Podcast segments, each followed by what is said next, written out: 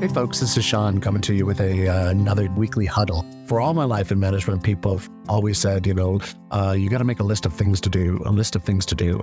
In my mind, it's probably better to start a list of things not to do. In other words, you know, there's all kinds of things that we could do today that we could get done, but your day is pretty much set for you at the veterinary hospital. You've got a lot of appointments lined up. So, really, the best piece of advice I can give you for today is think about the things maybe you should stop doing.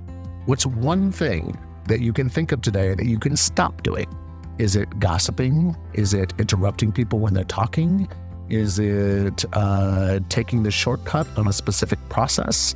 Is it um, undermining or sabotaging the company or the practice's mission or values by going against what is obviously what the business is about? Uh, those are things that you can stop doing. So stop having triangulated conversations, stop having gossiping conversations, stop undermining what's happening in the clinic, and start being a part of the solution. So, uh, advice for today is make a list of things in your head that you should stop doing, and maybe uh, share that with somebody on your team right now. Thanks. Bye.